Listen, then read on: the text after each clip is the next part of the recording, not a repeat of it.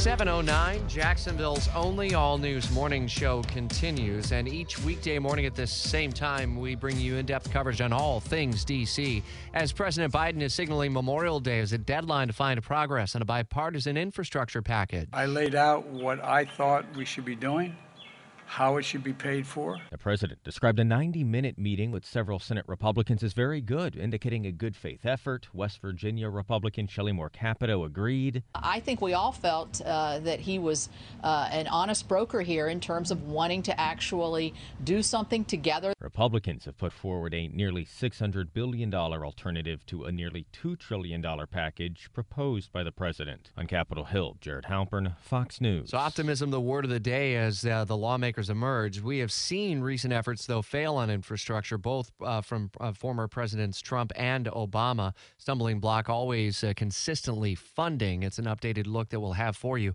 over the coming days at WOKV.com. Now, once Republicans do make a full offer, then the White House will counter with a compromise like you do in negotiations. That's what uh, Shelley Moore Capito of West Virginia, who has led the talk, said. As live team coverage continues in Washington, Fox's Rachel Sutherland, we have seen these negotiations uh, seemingly begin and then go nowhere because of the issue of funding. What makes both sides feel like this may be a different time?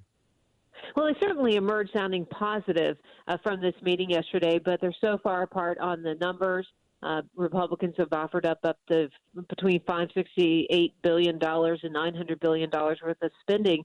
But the question does come down to how do you pay for it? And the White House has asked this group of six senators to come back next week with more details on how they plan to pay for for their plan uh, because they've they've been kind of uh, you know not exactly clear some bullet points as to how they would uh, take money that's already been appropriated by Congress, but no one knows what cookie jar they're reaching into, so they want to know that. And uh, the White House kind of looking at uh, Memorial Day as a let's take stock of how the negotiations are going, and then they might look forward to moving uh, ahead with budget reconciliation over the summer. Were there any indications from the White House of a lowering of the plan from, say, $2.3 trillion? It's unlikely that Republicans would go up beyond the $568 billion, maybe just a little bit, but how far lower will the White House go?